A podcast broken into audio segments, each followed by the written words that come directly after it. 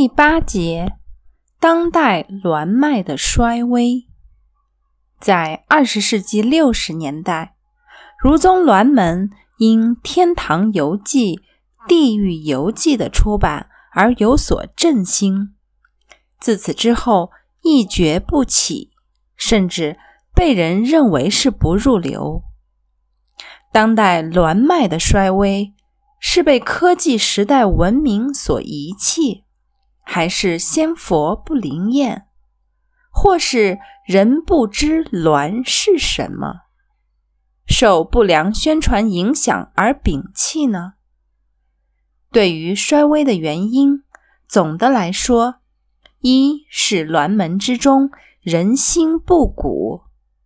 一切唯我独尊的山头主义，使得鸾脉一蹶不起；二是大众的不智，不知鸾是提升气机，是以天人交感为核心，并不是宗教。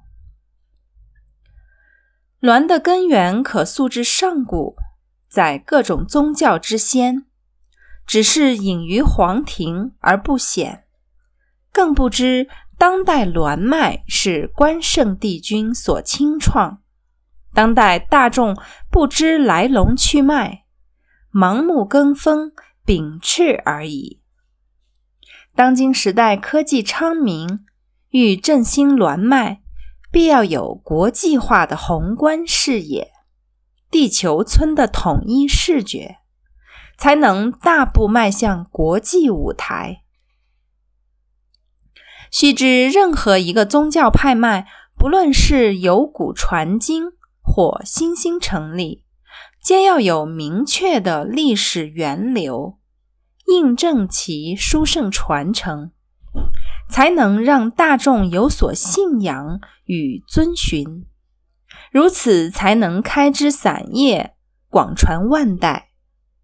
当代人多不知儒宗栾门渊源。轻视其为迷信流墨，就是儒宗栾门中的学生，也多不知栾之源流。如此一来，在二十一世纪万教齐发、百花争鸣的荣景中，竟然独不见如宗栾门的身影。当今科技日新月异，网络媒体兴盛。有了地球村的荣景，如此一来，更容易实现全球化的愿景。